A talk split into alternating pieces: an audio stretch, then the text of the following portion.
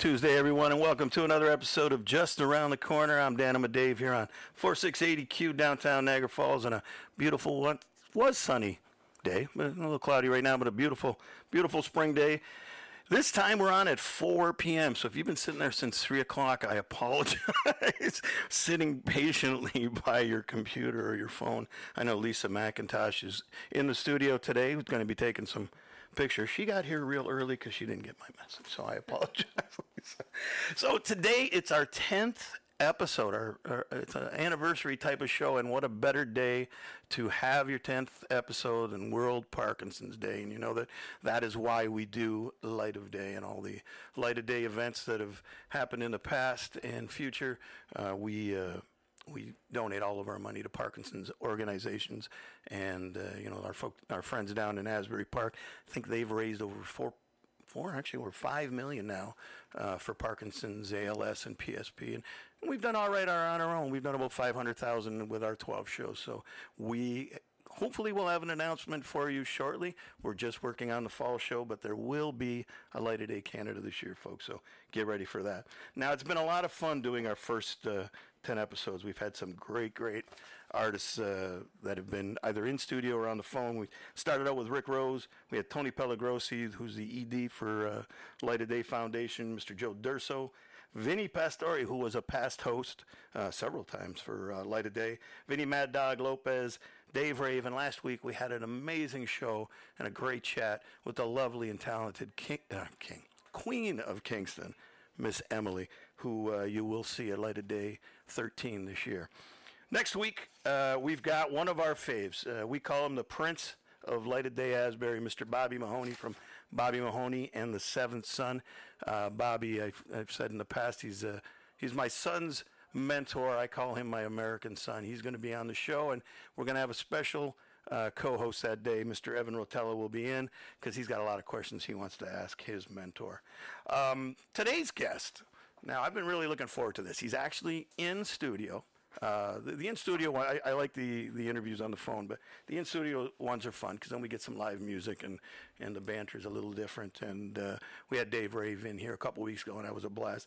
We've got uh, the lead guitarist, vocalist of the Lowest of the Low, uh, if and, and he founded Lowest of the Low back in 1990. 1990. When it started. I brought him on a little early. 1990, because I didn't write that down. He now fronts his own band, the Stephen Stanley Band. In 2017, they released the epic album, and uh, I stand by that. Money back guarantee from me. Jimmy and the Moon. Uh, you must have that one in your record collection. And they're f- currently finishing up a new record. They've been out on Wolfe Island and finishing up their new record. I think it's going to production now. So we're pretty close. Great. Looking forward to that one. In 2003, he released a great solo record entitled That Thin Wild Mercury. Great, great album. And before I bring him on, I'd like to play a song from that. So here's Stephen Stanley with one of my favorites. It's called New Westminster Taxi Squad from the album Thin White Mercury. Here's Stephen Stanley.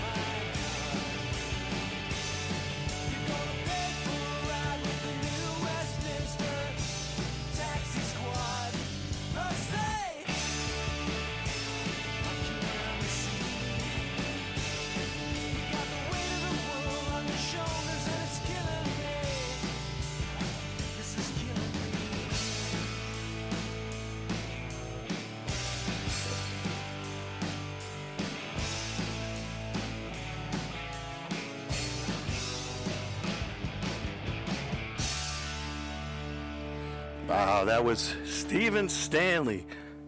You're listening to Just Around the Corner on 4680Q. I'm Dan I'm Dave, and that was New Westminster Taxi Squad here at 4680Q in Niagara Falls, Ontario, from the album That Thin Wild Mercury. And we have Stephen Stanley live here in the studio today. Hey, Stephen, how you doing? I'm alive. He's right here. he was here earlier, and you, you, you could barely hear him, but uh, had to help me out there. Stephen, I've been really looking forward to this part. I just wanted to get through my little preamble and do The my conversation part. Me too. That's right. I've been really looking Although- forward to this. So, Although we both we both enjoyed your preamble in here. It was, was quite was quite good. yes, we have. Uh, we have- amble. so just so everybody knows, we have uh, Lisa McIntyre. Lisa's been uh, part of Light of Day uh, for oh man, ten years. Um, close. Yep, and she's in here taking, uh, doing what she does best, taking photos, and uh, well, they'll be up on the website. And thanks for coming, Lisa. I appreciate it. Thanks, Dave. So, Stephen, Yes. that album. Yes. All right, so we've kind of gone over a few things, um, but the album, that Thin Wild Mercury. Yes. Let us know where that came from. I know. Let us know where that came. Where the name came The from. title, so yeah. it was I basically lifted that from uh, Bob Dylan. He was talking about cap the sound he was trying to capture on oh not blood on the tracks on uh, what's Rainy Day Women what what album it, Blonde on Blonde. Blonde on Blonde Blonde yeah. on Blonde. It's the yes, sound that's what that uh, the DVD that I was telling Yeah. you about. Yeah. So book. I, you know, in hindsight, maybe a little presumptuous on my part to use that as an album name, but I Oh, think great. you know what what what I was doing with that band. That was a when we went into the studio.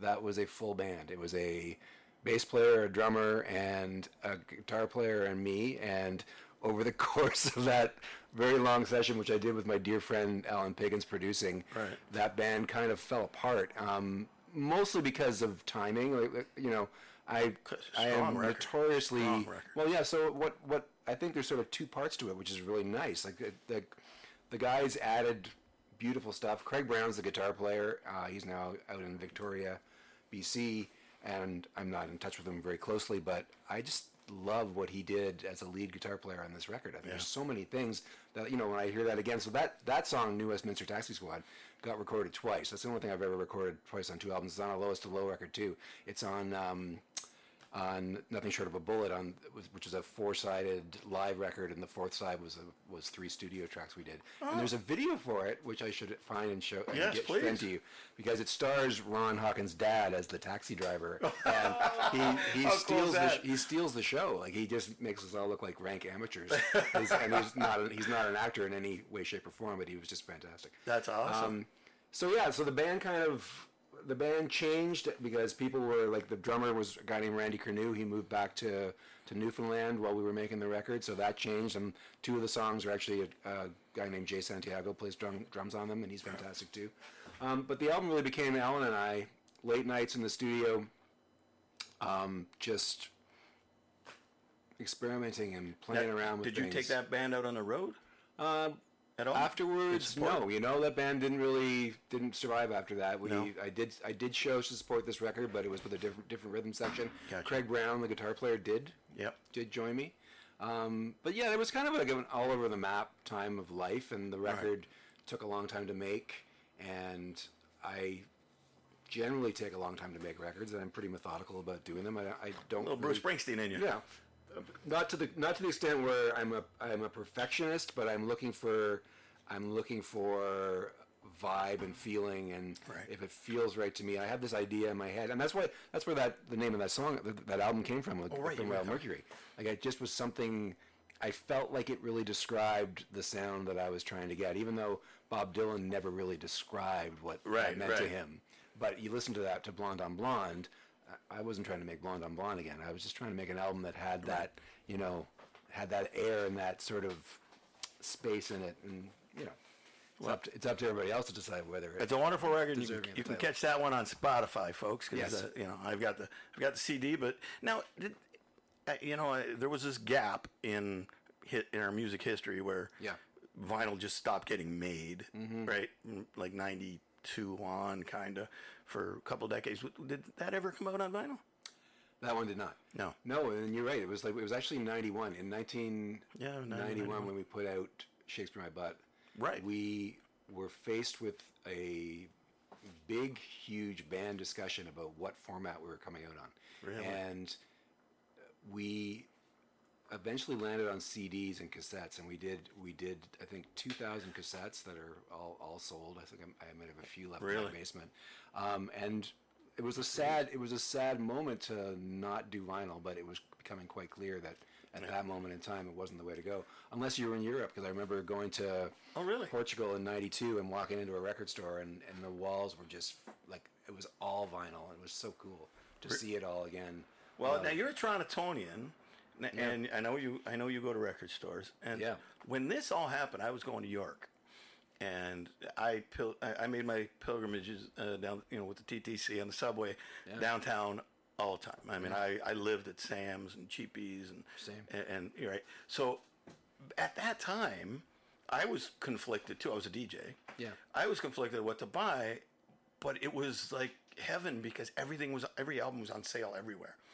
Like you just went, you Yes. went, you went to Sam's or you went to Cheapies or Yes. you know, and everything was on sale. So I was just stocking up, and it, it was hard for me to switch over to CD. So Yeah, I didn't I love didn't it think about it from your time. perspective. And well, and also what what it did do though, from a band perspective, is it created a real viable way to sell from the stage. Like people, Right. people were buying CDs from the stage. Like I think you know, we. I don't think Lows to Low from day one. Our first our first tour, we got a really neat offer to open for a British band called the Jazz Butcher. Uh, Pat Fish just passed away about five months ago. He was the leader of the Jazz Butcher. I don't know. Uh, very, yeah, very sad. He, he was a wonderful guy, and we did a 12 date Western tour opening for them, and it just kind of set the table for us. It was a, a beautiful thing. We, we toured to Victoria with them, and then came back by ourselves. And on the way back, we filled every place we we Really? played on the way out, and it never it never changed from there. So we would we would do those tours, and I think you know we were selling like hundred CDs a night off the stage. really, And well, yeah, because so they're compact. yeah, and- easy to carry, easy to carry away. Easy it's to like toss out to people, and yeah. fifteen bucks. And the other great thing about Lowest to the Low was we had probably one of the sweetest record deals that's ever happened in Canada. We were we were uh, buying CDs from the label for I think four dollars. Oh, So we were making eleven bucks profit on each CD we sold. So you sell 100, that's a good night. It's a good night, and Yeah. then, and you do that. You know, I mean, we did one tour that was forty-four dates and forty-six nights. So if you're doing that, I'm not saying we're selling. No, I'm not saying we're selling. A, I'm not saying we're up. selling hundred every night, but because there was some, there were some definitely some duds on tours like that. But, Yeah, for sure, But, you Wow. know, it, No, ma- it made a a- difference. You can come home not being broke, basically. Yeah, I mean, eh, I'm sure you're like me. That you know, you, you probably love vinyl more and the, Yeah. the feel of vinyl, but it did make sense at the time. And you know, some of us had to rebuy our entire catalog, and now we're going back the other way. but I'm, Yeah. I'm noticing. I, I, now, uh, I know we'll get into this later. I got other things to go over. But are you doing vinyl uh, for the new album? Well, so that's a, got a a- guy. It's an ongoing debate. Well, we can talk about that then, because but it's a, an ongoing debate only because, like, I think, you know, there, there's the timing issue of it. It's not as big a deal as it was maybe a year ago, but there's um, the, just the idea of, you know, can I afford to do vinyl? That's the problem, I hate right? to, I It hate to down- poor on the radio, but No, no, yeah, no. But that, that's yeah. the problem. It's the So, expense. But you, you'll like this new guy. I really respect. Well, we we'll talk about this uh, offline for sure, but Sure. I, I really respect um, Dave from uh, Cracker, and Oh. uh, he's a. He's not. I Farragut? would say yeah. No, no. d- Uh, Who am I thinking of? Why am I drawing a blank on his last name? I should know this. Immerglick. Yeah, No. Dave is the lead singer for, and he's the main songwriter in Cracker. But he, he's he basically writes a lot about the music business and has a lot of opinions. And he, he basically says that vinyl's a bit of a fool's game right now, and that you should just just make CDs. Don't put the money up front like that you're having to put up for vinyl, and you know get in, get out, and maybe you can make actually make some money off selling music. And he, he might be right. You know, so CDs. I don't even know.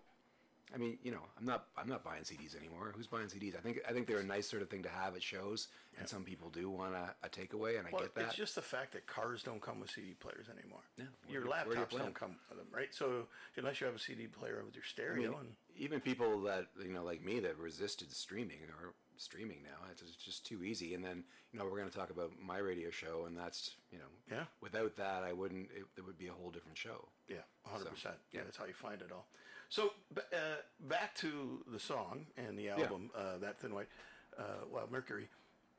You're, you said you've never heard the Todd Snider song? I want No, you to- I never have. I, I'm going to send that yeah, to you tonight. Yeah, so, I want to hear it. So he writes about Phil Ochs, and the and I guess amazing. I didn't realize, but him and Bob had. Uh, I read up on it this weekend, but it, the song, it, it, it's it, they they were very combative in the song, but it's it sounds like they were just very competitive with each Yeah. other back at the time. Uh, now you say you listen to him.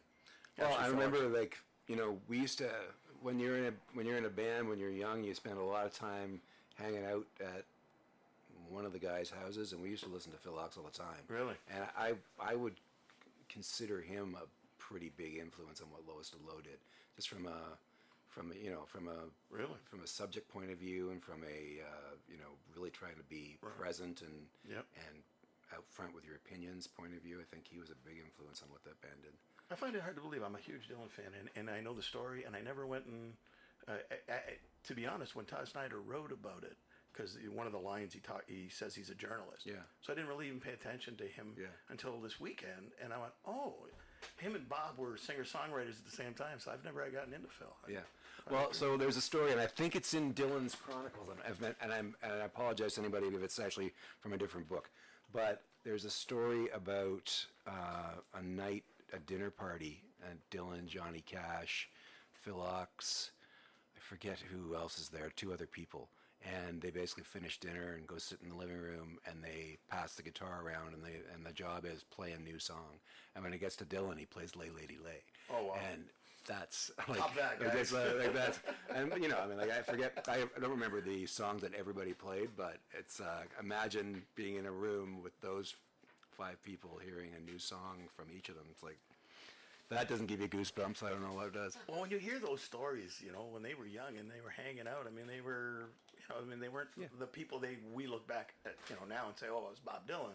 They were just a bunch of guys. I when you when you hear the stories of Steve Earle and and, and Guy Clark and Prine and all these guys, you know, sitting around in, the, in Guy Clark's living room, Townes Van Zandt's there, right? Yeah. And at the time, you know, Steve was just a young guy trying to make his way, and here they all are, and you know, years later, you look back and go, wow, what a group of songwriters that was. hindsight just changes conte- uh, the context of hindsight to me is, is such a such a factor in how we view music and I think we we were witness to one if you watch the the Beatles Get Back that Yes, that- I did actually. It was fantastic. Like I, I always, my mind always boggles at the idea that when they're on that roof playing those songs, the people that are there have never heard those songs before, Right. and there's nobody on the planet that can And say we know that. them by- yeah. There's nobody on the planet that can say, "Wow, that's that's interesting. I don't know what that song is." It's like Right, they're like- actually, yeah, these, these live in our brains. Like you know, they they occupy. A, a great amount of space in our brains, but for the people that That's day, so very true. they were hearing those Beatles songs, and you know, there's another, there's another couple moments in Get Back that blew my mind, where like McCartney's sitting at the piano playing like Let It Be for the first time, and the other guys in the room are kind of like, eh, right? he's writing another Just you song. wait and see, folks. Like, you know, so that was that was brilliantly made. That was that was really good. I think I got uh, what was that on uh, Apple? Apple TV, yeah. I think I got it just for that. Just so Oh see yeah. I, I, want, I want to get it again to watch it again actually, just because it's Yeah, there's it's just too much, just all kind of went by. Now you you alluded to your radio show. Now I've, Yeah. I, I listen to it quite often, and uh, it's, nice. if, if you guys haven't uh, uh, listened, it's uh, called Northern Wish, and it's on Muskoka Radio. Hunters Bay Radio, Hunters Bay out Radio, of out of uh, Huntsville, Ontario, and Yeah. uh, yeah, plays the main the first play is two o'clock on Monday afternoons, and you know it's a community radio station. It's not an archive show. You have to listen on the air, and it plays three times, which is really nice. Yep. Um, but yeah, it's like I've I've been doing it now. I just did my hundredth episode. Hundred. I know we're on ten. You're ago. on a hundred. Yeah. that's incredible. Because I remember sitting out on the deck listening to you on a you know on a summer Monday afternoon. That's well, listening that's, to you. Yeah, well, that's my joke. I, I say Yeah. like I've I've made over a hundred hours of radio. Is there any other human being that can say they've done that? Not anymore. Seems like a lot to me. Uh, you know. Now a- we, we were talking earlier. One of the, one of the things I love about doing this now, and I, I, it's just the, the research and learning more about people I already know, but you know, doing the deep dive and finding out more and more things. You know, like I did this weekend with you. Yeah. You know, researching and stuff. What, what's the best part of? I know I, I kind of know the answer, but Yeah. what's the best part of doing the radio show? The best part for me, for sure, is that it's really changed the way I listen to music. I, I was somebody that would, you know, like my album collection is pristine and not as large as some, some people like yours because I would I would buy a record and listen to it for you know six months straight, Straight? and just and it would be the only thing until I just couldn't go back to it. So, and I I've been that way my whole life. Like you know, I I, I remember um, my friend Dave Bidini from the Rheostatics used to make me mixtapes. And I was always like, I was always impressed with his sort of the breadth of his musical knowledge that he had. There were so many bands he was into, and I'm like, oh, I'm just listening to this one thing right now. So he, that anything like that kind of opens your mind. So th- with the the radio st- the radio show kind of morphed. It started off. They gave me a mandate about how much Canadian music I had to play, Right. which was I think 65%. I'm now probably more around 90%. And at first I was just kind of, you know, playing songs I liked. I would I would try to find some new stuff every week. But now it's become so apparent to me that this is such a great time in Canadian music Yes. that for the most part the show is new songs on a weekly basis. So what it what it has done is just changed my listening habits completely. It's just opened me up to try to find new stuff and you know and you know make sure I'm having conversations with my friends. What are you listening to? And eh, my daughters always have some. My my uh, daughter who lives in Montreal now. Um, got me listening to this um, woman named Sister Ray last week, and I'm like, "This is a freaking awesome record." So that will be Right. featured heavily in the next few weeks of my show. Uh, I was out in Kingston I don't know, a month and a half ago, and saw this band from Toronto called the Converts. Okay. And I think they're going to be massive, and they've only released three songs so far. One's called Maria. And you've played them. I've played them a few times already, and boy, did they! It's like there's nothing better than walking into a club, and and it was the Toucan in Kingston. It's a late night. I actually wasn't feeling that good that day, but we went anyways. Um, and they came on, and I was like. This is it, man. This is why you go out. This guy's just right. all That's of a sudden. the other thing too, right? I mean, Yeah. you know, you're you're you're listening to more music, you know, streaming, like Yeah. you said. Like, I think streaming does have a purpose. I think it's great because, I, you know, I find new music that way as well. But getting out there and the live music and seeing bands open up for other bands and go, oh wow, I like these guys. The openers were fantastic. Of course. And, you know, Of course, it serves a purpose. There's no, there's no debate as you know, as far as musicians go, about the ugliness that exists, where it's sort of taking so much revenue away from artists, and you have guys like Daniel Ek making four zillion billion dollars a day, Right. and that I mean, there's no, there's, there's no debate there from anybody that that Totally agree. existed in the '90s because we made money off of selling music, and you know, and that, that's not a by any means a God-given right, but it certainly helped it certainly helped see a sort of beginning and an end of how you could have a career in the in the business. Yeah. So I think for bands now that rely only on streaming, you know, there's been some really like Danny Michel. I think a couple Christmases ago wrote a really good um, sort of uh, opinion, opinion excuse me opinion piece about what streaming's done to his revenue streams. Right. And it's it's horrible. It's horrible. Like you know, you're getting like you know a million plays and maybe not a million. Maybe you're getting like forty thousand plays and you get a check for eighty bucks. Like what? it's crazy. Eighty bucks. Told not even buying you dinner. Yeah, exactly. Now, just to, to swing back to that band, the Converts. Yeah. Me and Emily had this conversation last week. Is there something in the water in Kingston? They Oh, they're not. They're, tr- they're Toronto band. That, Oh, but, there, but there is great. Oh, there is great music out of Kingston, though. Oh no, I Uh, thought yeah. this was just another great uh, Kingston There's- band because I just keep hearing great. You know, now the Wilderness is out there, and you know, obviously Yeah. the Glorious Sons and Well, so so is there maybe a theory about it that a community of that size, there's a really good chance for bands to thrive just because they get there. I mean, there's a great sort of local support system. and that's what it is. It's the scene because Hamilton's got that too. I mean, Hamilton too. Hamilton's like my, the mecca. Well, when I was at the J.R. Diggs uh, charity thing that with Dave Rave, you know, and you're back there, and you're and like it's it's some 41, it's it's uh, Max from the Arkells, Yeah. the Trues, it's Tom Wilson, the guys, everybody's much, uh, there, and yeah. they're all, and you're like, oh, he's from Hamilton, he's from Hamilton, oh, he's a Hamilton boy. Everybody, uh, so there's there it, there's something to be said about We're you know, doing the, the. BHS tours coming up in May, and we're, Yes. we're doing the Mule Spinner again in Hamilton.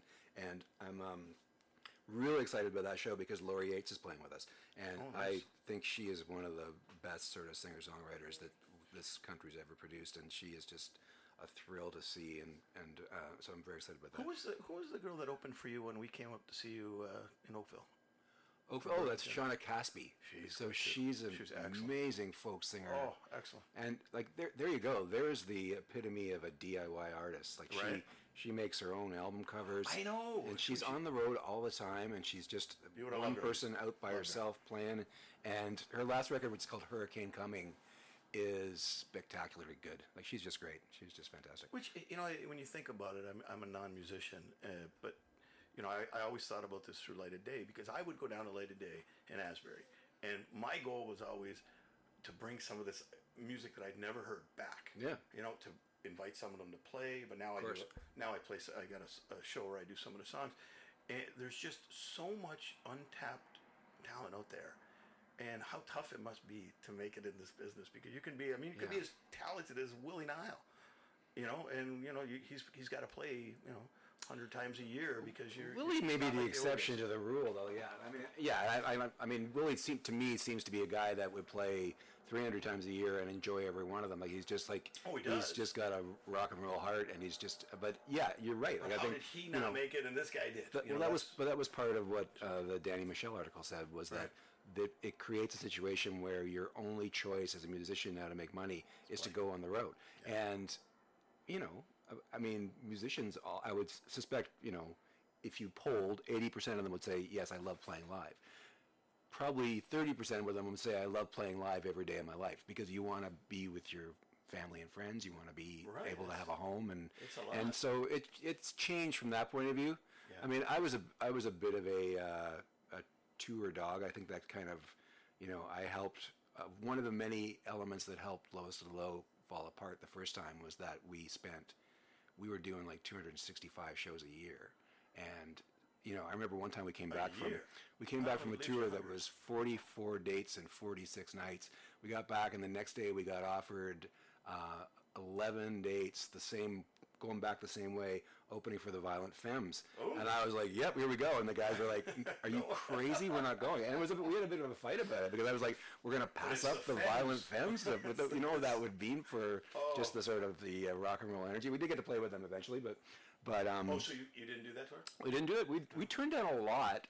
In you know, we turned well. I mean, there's a whole there's a whole other side of that band, which was we had ideology that we believed in and we stuck with, and it really, you know, in hindsight, may have not always been the best decision. But we believed there was a way we were going to curate and reach the audience we wanted to reach, and it, you know, until until we broke up in a sort of spectacular fashion.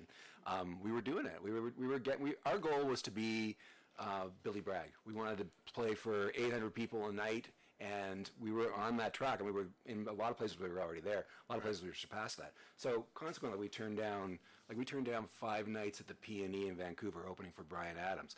We just didn't feel like it was the right place for us. for and and. Uh, I, I don't. know, I guess I can't swear on the area, right? Yes, you can. I- so I can say what Bruce Allen said to our, our Bruce Allen called our manager and said, "What the fuck is wrong with those guys?"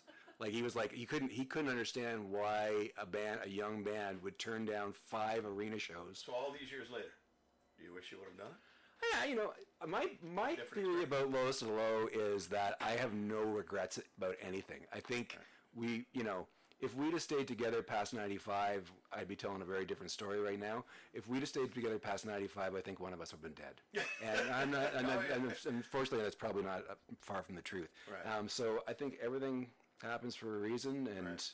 You know, you go with the flow. It's easy to We we you know there's there's so many bands that have an eye on the business part of the music business at that point for us we were just all about creative music and and Right. and we were living day to day we wanted that you know we wanted the show that night to be spectacular and we were a damn good live band in those days you know i think they still are but um, we we were a damn good live band and people left those shows and wanted to be a part of what we were doing Well, see, and you know, I, I'm a I'm a fan of a lot of bands who are probably better live than they not not that Yeah. the studio studio albums aren't good, but they sound better live. Springsteen was one of them. He was just you go see him live. I mean, I, you love the album, but Yeah. it's a totally different. I just told you about the Truths. Yeah. like, they got great records, but man, once I saw them live, and I think the live shows are what can you know help you sell your albums, your merch, everything, right? we were we were got that uh, great show. we sort of got put into um, an enclave with what I suspect is the best example of that what you're talking about ever. They're a band from um, Orange County called the Cadillac Tramps. Okay. And I, I, did you ever see them back in the day? They're, they're, did. yeah, yeah. Like, they were by far and away the best live band I've ever seen in my life to this moment. Like there was nothing. Really? It was just it was a show. And I remember one time standing in uh, we we were we would do tours in Canada where they'd open for us, and then we would do tours in the States where we'd open for them. And I was at the Town Pump in Vancouver, and I was standing in the audience before our set watching them play, and this guy kind of sidles up beside me and said, why the heck would you have a band like this open for you? I was like, nah, man, you've got it all wrong. This is the only band you want. Like, you- you want this. You want a band that's going to make you feel like when you go up there, you got to bring it because they just, they just destroyed the place. And I think to me, music has never been a competition. Music has always been about camaraderie and lifting other people up and putting people in situations where they get they get to thrive. And that band, to me, to this day, I, there's just nothing that will ever touch what they did. And you know, unfortunately, um, Gabby, the lead singer, died young of of, uh, of liver cancer. And uh, and Johnny, who's a, still a friend of mine, he's in Social Distortion, although he's he's kind Oh, of he's kind of really? taking a break right now. But um, but yeah, so yeah, li- the live thing, and like they never, for whatever reason, you know, and I, and I, I, I just my opinion is that they never really captured it on record, even though there's some songs that to this day they can stick in my head. It's, it's hard to capture that. You know what? Just a little later day story that is similar to what you were just talking about. So John Cafferty was was uh, our headliner the one year, and we put Willie on before him. And uh, John standing, he's standing in the wings with me. We're, we're, we're watching Willie, and he looks at me and goes, why, and I can swear too, I guess, why the fuck would you put me on after him? how am I? go-" And I'm like, John, you, and, he did. He went out and he gave probably one of the best light of day performances ever. But it was, he had to take it up another level because Willie just blew the place up, right? So it was that kind of competitiveness that he went out there. Yeah. Okay, I guess I gotta, I gotta take care of business. Listen, the last thing you ever want is somebody before you bringing the crowd down because I've had that too, where True. it's like it's and sometimes that's insurmountable. You get up there and the crowd has been taken in such another opposite direction, and I will not I will not name names, but um, and it's just it, it's hard to overcome that sometimes, I'm and sure. it affects you too because like I, I want that I want to feel that energy. Willie, I mean you know we we did a we did a tour last summer with Willie out in Yes. Western Canada Yeah, and the Yukon. Yukon. And uh, we so at the end of every show, um, we would do uh, one guitar, right. which is an amazing song. Uh, yeah, I I uh, bugged him of the whole tour about doing uh, the day I saw Bo Diddley in Washington Square, Oh, and uh, he, uh, he he never, he didn't have in the set list, and so I ended up doing it myself at one one point. Yes, I got that video actually. Um, Yeah, which is, Thanks which to Kathy pretty cool.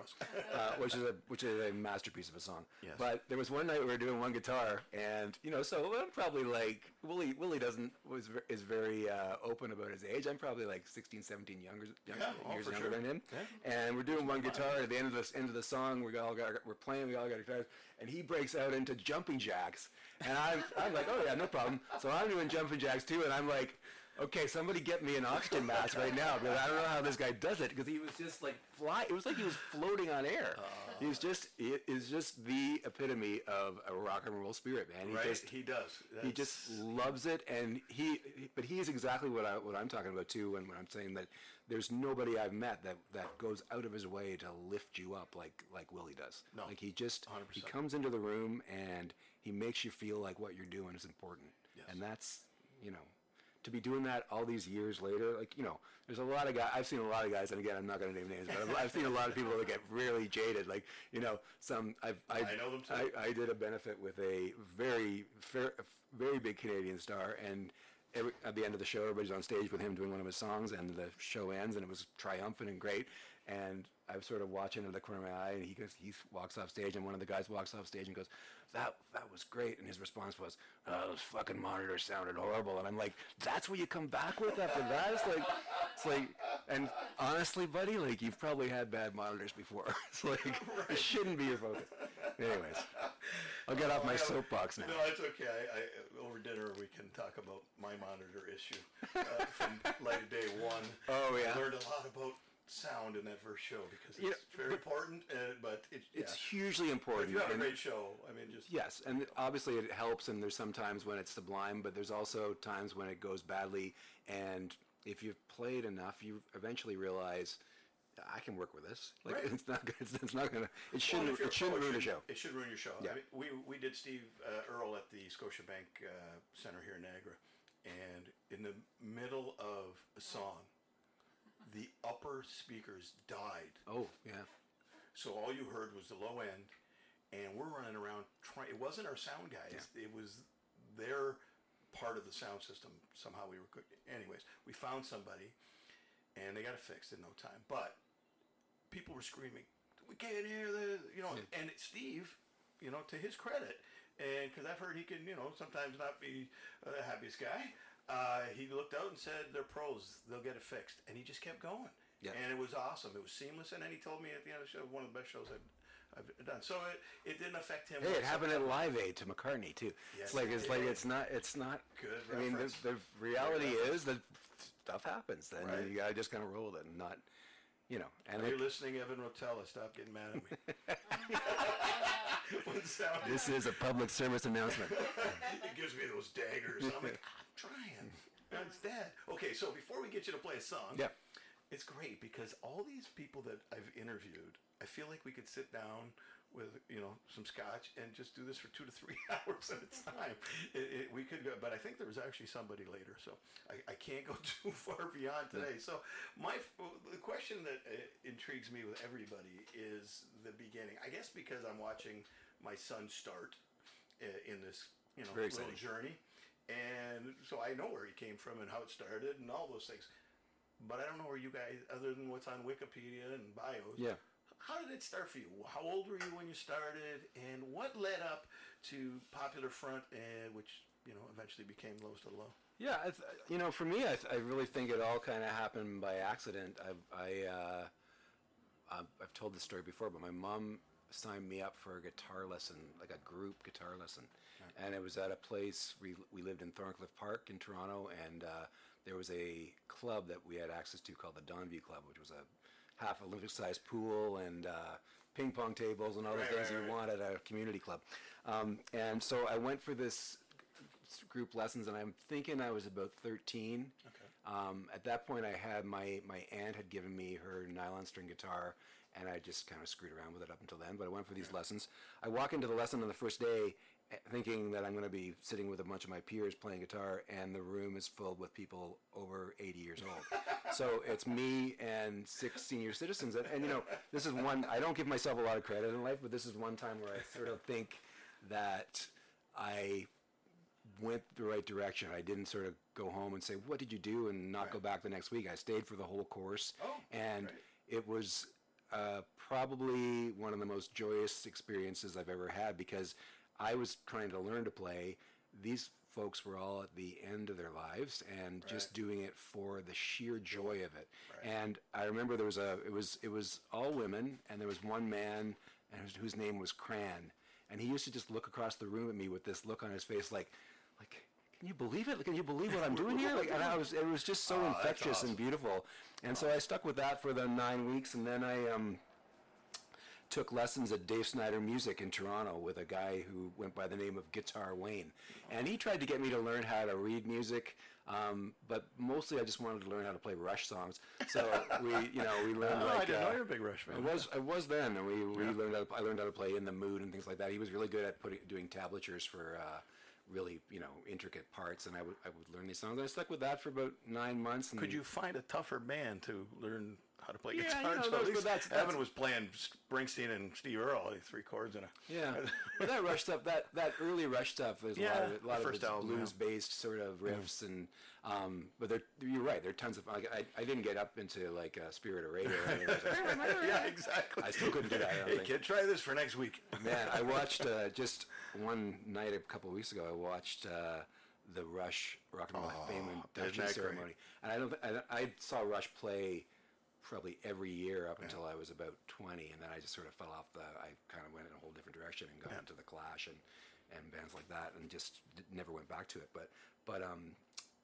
Watching that induction ceremony and Lifeson playing that riff in Spirit of Radio, I'm like, Yeah, what the heck is guitar? happening? Yeah, he's, I- he's amazing. I was the opposite in high school. I, I, I swore I'd never listen to them. I didn't. My buddies were all Rush fans, and I was a Springsteen guy, and we Yeah. fought. And now I just respect that a lot of them. It's just one of the greatest bands of all time. Really, I mean, like, I, I will go back to which is which is interesting is that, like, to me, "Farewell to Kings" is the one of the best Oh, me records. too. That I- and Hemispheres, I, don't- I don't think they have a. I don't think they particularly have any affinity for that being the, their best work from what like, from Really? from what they say in the documentary. But there's just some like I can go back to that album on the drive home tonight. Like it's just there's just Xanadu and oh boy, it's oh, just what an album. the way they build the songs on that record, and you know. And I, I was uh, I, I opened for the Jitters at a, a Did you? a, uh, I like the jitters. a uh, reunion concert they did about well pre-pandemic, so four or five years ago, and I was aware that Geddy Lee was at the show, uh, which Oh. was cool. Um, and I've met him a few times just be- because one of my friends was um, Neil Peart's brother-in-law, but I've, I've met them in passing a few times, with just, just kind of said hi and that's it. Um, and was aware he was there. It was a the show was packed. It was great. Chris and I, Chris Bennett, my guitar player, and I had a really, really nice set. And then we kind of settled in, and watched the Jitters. I had a fun night. And the night ends, and I get this tap on my shoulder. I turn around, it's Geddy Lee, and he goes, "I really liked you guys tonight." And I was like, "Wow, Geddy Lee went out I have made it. We have made it to the peak. I've been ordained." That's fantastic. What a story. So Yeah. from the guitar lessons to the bands, when Yeah. did you start like in the band? Uh, so I was in a band called the Deadbeats with um, a guy named Andy Koyama was the singer songwriter. Okay. Uh, he en- en- went, ended up um, being the producer on Shakespeare in My Butt. Oh. And now he's like a, cool. a highfalutin Hollywood music mixer for, for like. He Really? doesn't, doesn't work for Geffen anymore, but he's I think he's independent now. But he like Wow. he's mixed you know half the films that you've seen. He's, Really? he's like a, he's an amazing sound guy. I think. Um, so we got to work with him in '90 and '91 on Shakespeare, and he was a good friend of mine. His his uh, little brother wa- and I were, were really close friends, and still are. Um, so Andy, when did I join that band? That was '82, the Deadbeats, and we used to jam on Queen Street. And uh, Johnny McLeod from Johnny Nice. the G Rays Jam Space. Really? And Johnny to this day says I'm one of the sort of the earliest. Like earliest sort of people that sort of I, I don't jam Right. there anymore, but we, I had stayed there a long time. and- Right. and with him. Um, and you know that band was kind of like half originals, half covers. We we played, you know, I don't know, once every couple of weeks. We jammed all the time. It was fun. Awesome. It went nowhere. I remember we, we made a five song demo, and the producer smoked. We did it overnight to save money. You're always trying to save money right, right. when you're a young band. Oh, yeah, And the producer had smoked so much weed in the studio. He was just sitting there going, "Oh man, this this music is so good," and I'm like. We're not even in time with the drummer. Like it's not that good. It's like I mean, Fired. we- it was okay, but you know, so Andy actually remixed those five songs, and and they're not for public consumption, but we we all enjoy listening to them again. But you still have them. Yeah, Somewhere. Oh, I still have them somewhere. Yeah. And then '86, I joined up with uh, through a, a a mutual friend. I joined up with Ron Hawkins and and Dave Alexander, and we put a band together called Popular Front. They'd just come out of a band called Social um, Insecurity, that had been had made some noise on the punk post punk scene in Toronto, and the guitar player, uh, a guy named Ken, I forgot Ken's last name. I should know that, but he left left the country, so they. Um, we we talked about putting something together and then it didn't happen and then about six months later i saw dave on the subway and he said oh we're still looking for a guitar player you want to come out so i went out to an audition and that was it we we formed that and popular front we spent a lot of time trying to like land the right keyboard player and things like that. We should have, which we should have never been doing. At one point, that band was like an eight-piece band. We were doing really? kind of a mix of world beat and post-punk stuff, and it was messy and it was uh, frustrating because we we you know Ron and I have talked about it since, and when we go back and listen to that stuff, we're like, well, we can kind of hear. We can hear the, of- the meticulous nature of what we were trying to do is in those songs, and he's actually re- re-recorded and rewritten lyrics, and a lot of those songs Oh, have ended up on low records that since I left the band. Really? Yeah, I, mean, I think I think almost all the ones that were worth their salt are, are Oh, out cool. there in some way, shape, or form now. Um, so yeah, like we kind of you know struggled to the point where eventually we were just doing a show once a week for our girlfriends in some club in the east end of Toronto, and and we we said we kind of sat down and said we have to blow this up. So either the three of us stop playing together, or Ron said, "Look, I've written this clutch of songs. Um, why don't we just? Why don't I stop playing bass? He was the bass player in the band. Oh. Bass, guitar. I was a guitar player, and Dave was the drummer, obviously. Um, he said, "Why don't I stop playing bass, and we'll work towards getting another bass player." Which Right. eventually became John Arnott, and uh, let's just record these these group of songs with two acoustic guitars and a snare drum, which we did. Which most of that is missing now, which is too bad because like Oh, that would those have been great cool to hear. yeah. But those were the songs that all became Shakespeare in My Butt. So Really? like that's So and that's- and that was meteoric. We did we did that, recorded those songs, started playing live with completely blowing out the entire Popular Front catalog. We never touched those songs again. Oh, okay. Maybe two survived and came over came over with us. Um, and uh, we started playing live. So one of the things we did was there was a place on Bloor in Toronto called the Blue Moon, and it had a rotation. Somebody writes you would about do. that one of their songs. Oh yeah, yeah. but there's um, they would do five nights, Wednesday to Sunday, Right. and you would do that once a month. We did that for nine months, and I think that was the path to building a massive Toronto audience, and then it just snowballed from there. And that rotation was was us, uh, the Headstones, the Waltons. Oh, wow. Um, I think it was uh, the Hopping Penguins and one other band that would play once. Wow. for the- through that period. Big names there. Mm-hmm. All right, now before we get into uh, some of the other things I wanted to talk to you about before Yeah. we head out, uh, we're a little bit late on this part, but I'd love you to play. Now it can be your choice. What do you want to hear? Well, I didn't know if uh, if you wanted to play something from that era before you're, Oh, or you want to play something new. Personally, I could listen to anything from Jimmy and the Moon over and over again. Yeah, something so. from that era. Um, what have I been doing lately? All right, well, let's, voice. we'll do this Try again. again. There we go. Steve go with it. Stanley with Troubadour song.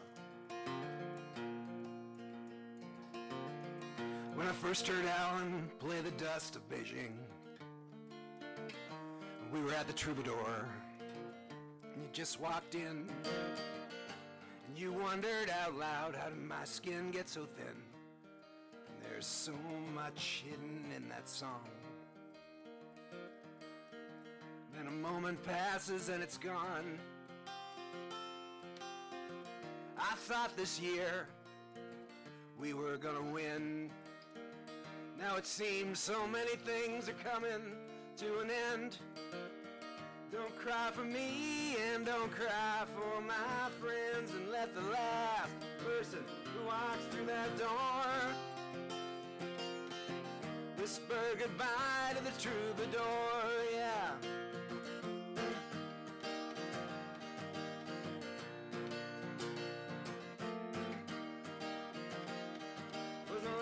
time that I stood next to her upon these boards.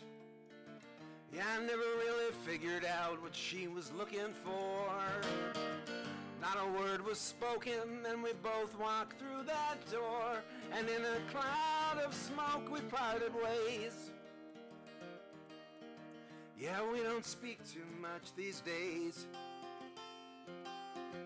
I thought this year we were gonna win. Now it seems so many things are coming to an end. Don't cry for me and don't cry for my friends. And let the last person who walks through that door whisper goodbye to the troubadour, yeah. So they took you by surprise. Oh, Christy, if she cries, and I can see it in her eyes. Yeah, the sun's gonna rise. Let's drink to better days. Come on and keep your glasses raised, oh. Keep your glasses raised, oh. Keep your glasses raised.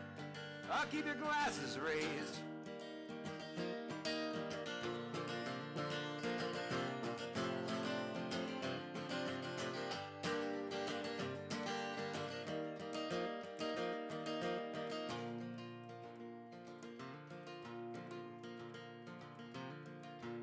Michael O'Grady, please pour another round.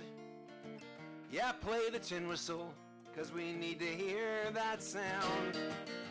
And let this be one night our feet don't touch the ground. Yeah, let's linger and hang on every word. Later we'll kick the daylight to the curb. And I thought this year we were gonna win. Now it seems so many things are coming to an end. Don't cry for me and don't cry for my friends and let the last person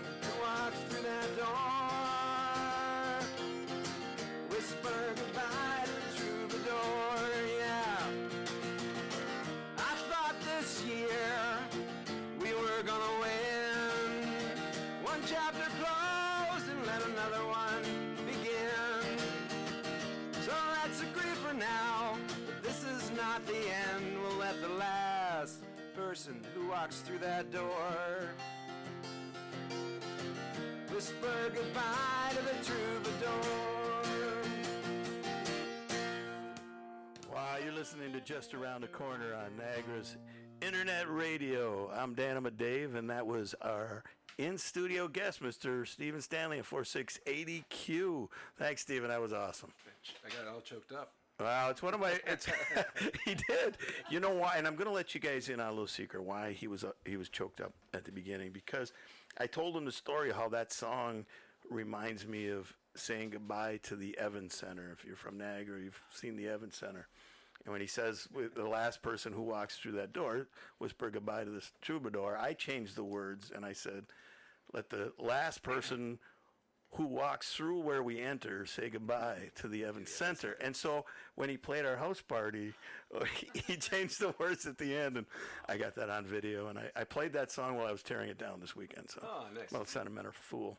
So that was great. Thank you, Stephen. That, folks, is from the epic album Jimmy and the Moon, uh, and you got a new album coming out. Yes. Tell us a little bit about the new album. The album's got a name. It's it's called uh, Before the Collapse of the Hive. Oh, okay. I did not know. Songs. Okay. Um, and uh, yeah, it's been you know we we had a couple stalls during the pandemic. We made it on Wolfe Island again. Right. Um, I'm debating right now. We recorded 13 songs. If we do vinyl, we won't put 13 songs on the record. If we don't do vinyl, we right. will. That's the other thing with vinyl, right? Um, I think there's a real story that, that the album tells. It's not a it's not a concept record, but I think these songs all belong together. So, yeah. So I'm, I'm having that debate right now, and I'm hoping awesome. that this will be out by you know, before the summer. That's my goal right Nice, nice. Looking forward to some new Stephen Stanley music. I'll be one of those guys. See, I'm not. I didn't play anything for six months straight without playing other stuff like Yeah. you did. But I, I get into that where I find your album was one of them. I've mentioned how John Hiatt had a couple albums that you, when you buy it and you just can't take it off the turntable or you just can't take it out of the car and you play it and play it and play it and you do miss out on a bunch of other music, but hey, you like what you like, right? Yeah, that's that's. I think that's the accepting thing we need to do is not not worry too much or lament what we don't find. I mean, Right. I think stuff eventually finds you. Well, exactly, and that's and I think with Through Light of Day, that's one of the well, and I think through my kid too, that's it's helped. But when I grew up, I, I was very uh, I had blinders on. I was like Yeah. Asbury Park, Jersey scene, Southern California, you know, Ziva and Eagles, Poco, that kind of. And I didn't open myself up. Even when we started Light of Day, I got a lot of people, you know, kept punching me and saying, "Hey, you know, you're always bringing up all the American bands. What about some of the Canadian?" And I just wasn't in that headspace. I wasn't listening to a lot of our great bands, other than the Guess Who and Burton Cummings. And I've been really, you know, getting into a lot of the Canadian artists now. And man, the talent we have, and I'm, I don't want to say I regret it, but I do wish I would have, you know. Yeah, I But it came to me, like you said, it found it found me eventually. Yeah, I, wouldn't, I mean, I think it, I think you're whatever path you take, it's all for a reason. I, you know, I, I think I spent when I was 13 or 14. I think I only listened to Kiss. I remember people. would say- me too. Uh, people Me would say to too. me, Kiss Army. Yeah, Yep, Kiss same. Army back in the seventies. But my right? friend was saying, Mike Douglas well, show. well, well, check out check out Triumph. Do you like them? And I was like, no, I don't want to listen to Triumph. I just That was one of my listen to faves, too. Kiss. And then you know that exploded into a whole Yeah. bunch of other things that are really nice. But but yeah, like I'm just a pack rat when it comes to listening to music, and I don't Right. regret it at all because you know like you said, it finds you eventually, right? So now, for those listen, uh, folks that are listening, you know, obviously one of the reasons we do this show is, you know, it's uh, to showcase light of day artists, or you know, whether we have an MC on or somebody from the board. Um, but you know, we like to we like to talk about your involvement in light of day and where you know how that came about. And I'm going to just start the story, and you can finish it. But Yeah. we we kind of got introduced through a mutual friend, Charles Yeah. and Kathy Harrison, and it, it kind of segue. It's a nice segue because it kind of lends itself to what we were talking about. Is that there's just so much music, and everybody's telling you you got to listen to this guy, you got to listen to this guy, and you're like, a it gets expensive because I turn into the guy that has to go buy every album when I like somebody, right? I got to go buy the whole collection. You, you don't just stop at one or two, and so it gets expensive. But there's only so much time in a day, and you're always listening to you know music. And Charles kept saying you got to listen to this guy Stephen Stanley. And I didn't. I'll be honest. At the time, I, I just didn't. fine. And then he said, "You got to have him on the show with Willie." And we had you on a virtual Yeah. show, and that was it for me. I listened to that album that week, and I think I probably was fanboy on the show too, saying how much I love this album. It's what a great album. And you know, we kind of became friends virtually before we ever met, right? we, this all happened during the pandemic, so we had no choice but to become friends virtually. Yeah. Um, yeah, and you know, I still, you know, Charles and Kathy are dear friends of mine. Oh, yeah, great and people. The amount of sort of energy they put into the music support thing, I just it blows me away. So It's incredible. so yeah, I mean, like, I mean, it's not just me. Obviously, they they they're true, as as everybody in the room is, but they're dyed in the wool music fans. Oh, for sure. they- so to be sort of a part of that conversation, kind of blows my mind because I know what they love, Right. And the fact that they it's something they're hearing, and you know, Charles and Kathy come to a lot of our, our a lot of my shows, a lot of our shows, and it's just it's just Yeah, if you go see Stephen Stanley, you're going to see this big, muscular, bald guy at, at the show, and he's Well, that's he- not me, just to be clear. No, yeah, that's not Stephen. That's his, that's that's our buddy Charles. Uh, he's not security. He's just a music, stay big for fan. yeah. So then you played our, our the songwriters virtual show that we put together. Yeah. And then you played the light of, the big light of day show, It was awesome. and it was nice because some people were sending in videos. And it, that was actually easy for me. It made life really easy. And but you played live because you had been doing. Uh, tell us about your virtual show. So Yeah. he, he played our big show and he played the Light of Day uh, Songwriters virtual show. But Stephen was also doing a great show that I watched all the time. I was doing a bi-weekly like Yeah. online show, and so whenever the thought of doing something that involved anything online came up, and I was given the option to do live or or Yep. recorded, I always chose live because I just there was just something so immediate about it. the Oh, yeah, it idea was way that better. for though for that moment in time, it nicely replaced the idea of playing live from my point of view. Yeah. I think for, for a number of people. Yeah. Um, you know, the funny thing is, like, somebody asked me uh, maybe a month ago, would you consider doing another online show? And I was like, yeah, no thanks. But at the I, time, at the- well, the time, Right? I, thought, I thought it would become part of what we all did. Just would be a sort of a natural progression. But, uh, you know, I think there was just, there was so did I. the actually. idea that people like I, I I couldn't stand them after they were over. Like to watch them again, to me that that became a lo-fi, not good version of what you could do musically. So that didn't have any interest in me. While it was happening and people were commenting, and you know, while you're playing, you're probably picking up like a ten percent of the comments just because you're concentrating on playing. But it just felt so. And I think for me, like you know, I really, I've always sort of tried to incorporate storytelling into what I do on stage. Right. But that changed it. Like Right. it was, it was like I re- at first I was like, I'm going to sit in front of a computer and tell tell long stories before songs, and it was just a natural. It would just work so well. It, it did, and then you had it, it, Stephen was in his backyard, and the, Often the and the best yeah. part about the show, I still love this part, was his neighbors had these little kids. Yeah. And well, a you taught Evan to not worry about the dog barking. Don't get upset Yeah, no, no. because your your dog would walk right up, Yeah. and you know, and and then you had the little kids from over the fence Yeah. yelling at you, right? they would sing along. They Yeah. would request songs. Yeah. It was awesome. But was so my, cool. The, the, during the pandemic, we lost our first dog, Guthrie, and uh, Oh. he would actually jump right up on my lap during the shows. Like he, he just Yeah, well, I remember watching it. I thought, didn't have any idea what was going on. He would I'm like, watch this. This is how pro handles it. Just dog. He loves his dog. Who cares the dogs? No, it was great. And you know, a lot of people will, will even they've told Ev and uh, even with our light of day stuff, they thank they, they always thank you for helping them get through COVID by giving them these shows. I mean, Joe Grushecky did a great show. Yeah. Uh, one, you know, every couple of weeks. You did your show. There were all these Joe shows. D'Urso did some nice ones that I saw. D'Urso did some great ones. I did a few with him, and it, but when you bring that up, I I'm still paying. I got to get rid of it, but I still pay for the Streamyard platform that we used, Yeah. right? Because I believed that there'd be some type of hybrid. So did I. Mm-hmm. There's So the did a lot of people. Yeah, I think a lot of people did, and I was like, yeah, we're gonna figure out how do, how do we do this live, and Yeah. I was gonna do a live show, and and and and then I was like you, I was like, Yeah. no, you know what? It's gone. This is where we want to be. We want to be just live, right? Ron Ron Hawkins did like a weekly for for probably two years straight, and he was getting like 500 people a week listening. Oh. Yeah, and then once they put the once they brought the Venmo in and the Yeah. tip jars and stuff, that that helped. That was good because then No, it, he wasn't monetizing. He didn't, I didn't monetize mine, and he didn't. No, you didn't. Um, it was just kind of the, to for the joy of playing. Right. And it was you know mind blowing that people would turn tune in and, and participate. right. And it, was, it was fun watching the, the the number of people coming on as you're playing, right? Like, because I know when Ev was playing, I'd be up to fifty, you're up to fifty-five. You know, you know, you're like really, yeah.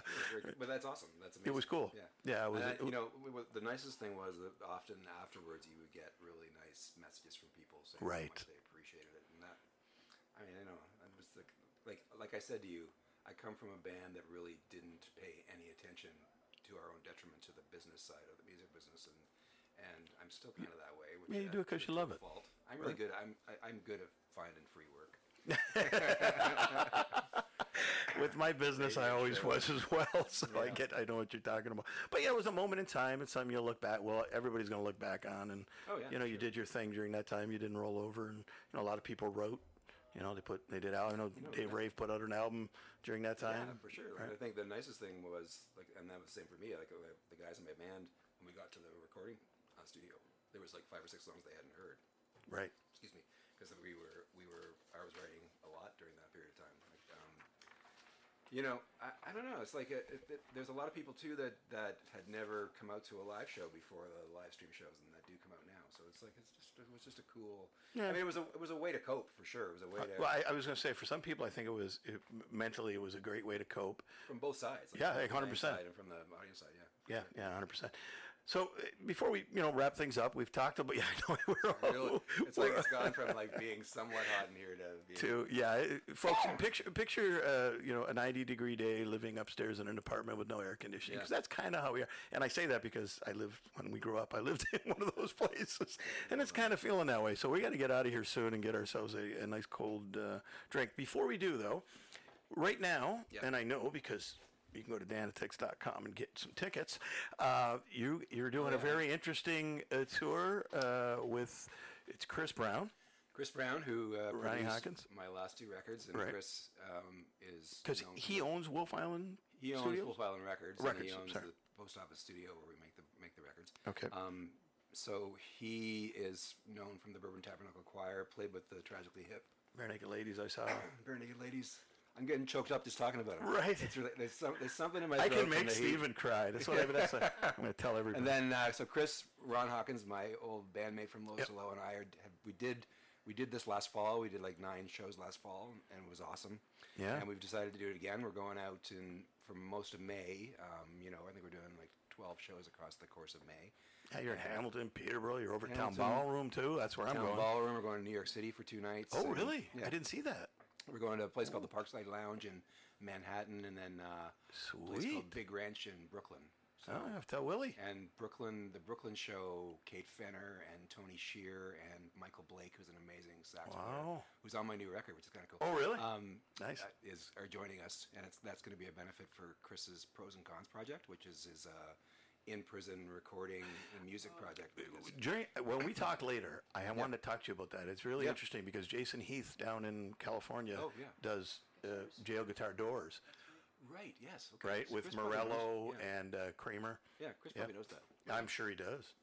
Anyways, what we do is we take like we each chip in a, a pile of songs from our own personal catalogs. We throw in a bunch of lowest of the low stuff from the time I was there, Right. and we kind of reimagine the songs a little bit. And some some we play fairly straight, but it's just great playing with those two guys. They're just both so talented. Yeah, I'm uh, really, I'm really looking yeah. forward to seeing that because I've never seen you with the, with these guys. Now, I never got to ask you this, uh, but before we go, I do. And you wanna- said you're coming to Buffalo, right? yeah, I'm coming to So that's my f- like. So Buffalo was like a second home to me. That's my first time back there playing, probably in 12 years. Which Really? Is, which is absurd, but I can't wait. It's gonna Oh, be so cool. and, and it's such a it's such a great vibe in that room. I mean, I talked to the owner about it one day, and he said there's still the ghosts of all those folks that came through, Yeah. you know, 50, 60 years ago in those walls. He told me a story about how Patti Smith, when she played there, told him, "I, I felt the ghosts in here, like, Well, but in a, in a positive way." I've experienced that that one time so palpably. I, I just will tell you about it quickly. Yeah? we went to No, for sure. We toured in uh, England. Lois Low did. I think in 2004.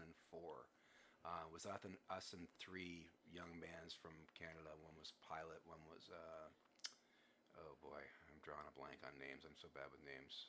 Uh, anyways, there. I apologize to all you because they're all friends of mine. Yeah, right. Brad Germain was his band from Hamilton. Um, and so we did, I think, 11 or 12 shows across the country. Um, but our manager, because there was with all these young bands, he wanted us to stay in one central place, which meant we didn't get to spend very long in any town. Right. Um, we would we drove into London. We're there for like four hours, including the show, and drove then back out to like I think it was a place near Blackpool on the Irish Sea that we stayed. It was his friend's place. It was awesome, but it just meant the experience of being in, in, the UK was kind of all seen from a bus. But we got to um, London and we played a place called the Water Rats Cafe. Water, Water Rats Cafe, Water Rats Cafe, yeah.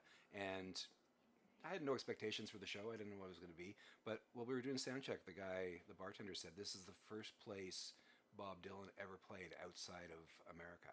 Really? This was this room. And I was, Oh. and I was like, Oh, yeah, I, that makes total sense to me. Like I just felt you like, felt something there? yeah, Really? And then we eventually cool the night story. rolls around, and the place is packed to the rafters. Like who knew there was that many expat Canadians in, in London? But they all came. It was packed, and I think it was one one of the best shows that. I Really? ever participated in with Los Low for sure. The ghost of Bob that Dylan spirit appeared. of Bob, the, that, that idea that that was the place that he'd first touched down, Oh, How cool is that? blew my mind. Oh, that's a cool experience. Now, before we wrap it up, um, the new album, uh, will you be touring with the band for that? Oh yeah, definitely. assuming. Yeah, yeah. We don't have When's any like that? concrete plans yet. I think touring is like you know, kind of like we're doing with the BHS stuff, which would be like you know, we're kind of doing back ends of every week. We're doing Right. Thursday, Friday, Saturday, Sunday of every week. So that's So I'll, Probably what I'll do, I'll have some Stephen. Stanley s- shows to go see. Oh, yeah, in the for near sure, yeah, future. yeah. Beautiful. Okay, because you know we're always trying to plan around Evan's gigs, right? So when, when are you playing? And send me the list so I know when yeah, to go. definitely. All right, now, folks. Uh, before we go, Stephen's gonna Stephen's gonna play us out with a song. Uh, obviously, got to do my. I got to do a little bit of housekeeping, but hopefully, you guys enjoyed that. It was a very uh, informative and entertaining uh, interview with Stephen. Uh, I want. I always bring this up show after show, but make sure you go to Spotify, check out the Stephen Stanley Band. Uh, sorry, I always get the name of this wrong. The other album, three or no, the Oh, the, the well, the it was a the band was called Too Many Sisters. too many, too many. It was, it was me and a woman named Carla McNeil, who Right. was a singer violinist. It's a fantastic album. I don't know. Oh, thanks, I'm yeah. like you. I'm I'm bad with the name. Too many. yeah, Too Many Sisters. Too Many is the name of Sisters. Check And the album. the album's Spotify, called too. Non-Barking Dog. Um, Excellent album. and that you know that's one of the perils of streaming services because they won't let me put that on my own page it has to be on its own separate Well, page. yeah, and So I just happened to look for it because I have the. You gave me the CD a while ago, and then I happened to look for it. I thought I'd, for shits and giggles, I'll give it a shot, and there it is. I'm like, oh, I have to pull a CD out because I don't play CDs too often, so now I don't have to play it out. So check Stephen out on Spotify. Check out his website, StephenStanleyBand.com. Right, got that one right. Uh, next week, uh, we've got a great show coming up. We got it'll be at seven o'clock. It'll be Bobby Mahoney from Bobby Mahoney and the Seventh Son, uh, with our special guest uh, host that night. Uh, my co-host will be Evan Rotella. Don't forget, you can check all of our shows out on Spotify. They'll be up this later this evening, as well as 4680Q and lightofday.com, or lightofdaycanada.com slash podcast. So, Without further ado, I want to turn this thing back over to Stephen. Stephen, thank you for coming out. It was an awesome time. Uh, loved, loved having you. Hopefully, we can do this again sometime. Stephen Stanley on 4680Q, Niagara's Internet Radio. and two of us on a forest path one of us shook the tree one of us saw the nest come down turned to wonder where his friend could be but three hours later when the news came on the phone John was in the hospital. He never did quite make it home. And I wondered how those hornets missed me. How they knew I was a bystander when they went after Johnny.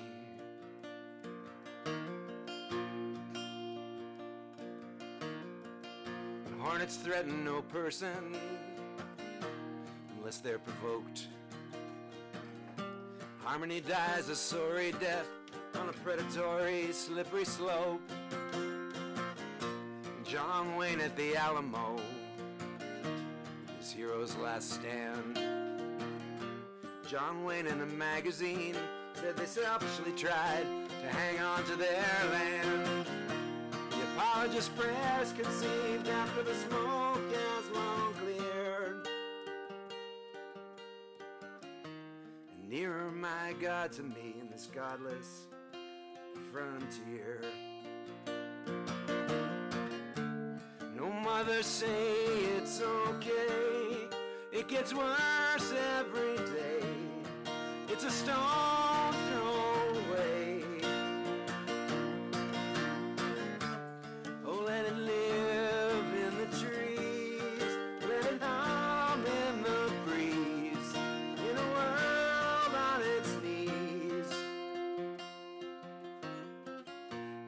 stung in late September, it's just the last gasp to survive. Remember the good old days before the collapse of the hive. Drunk on the power of this stillborn bitter fruit. This new cycle hour don't reveal where they buried the loot. But I still don't know how those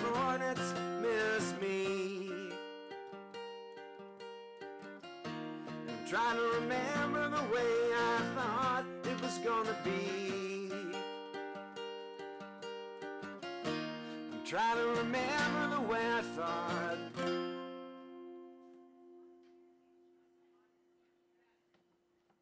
Thank you. Thanks, Stephen. Thanks, David.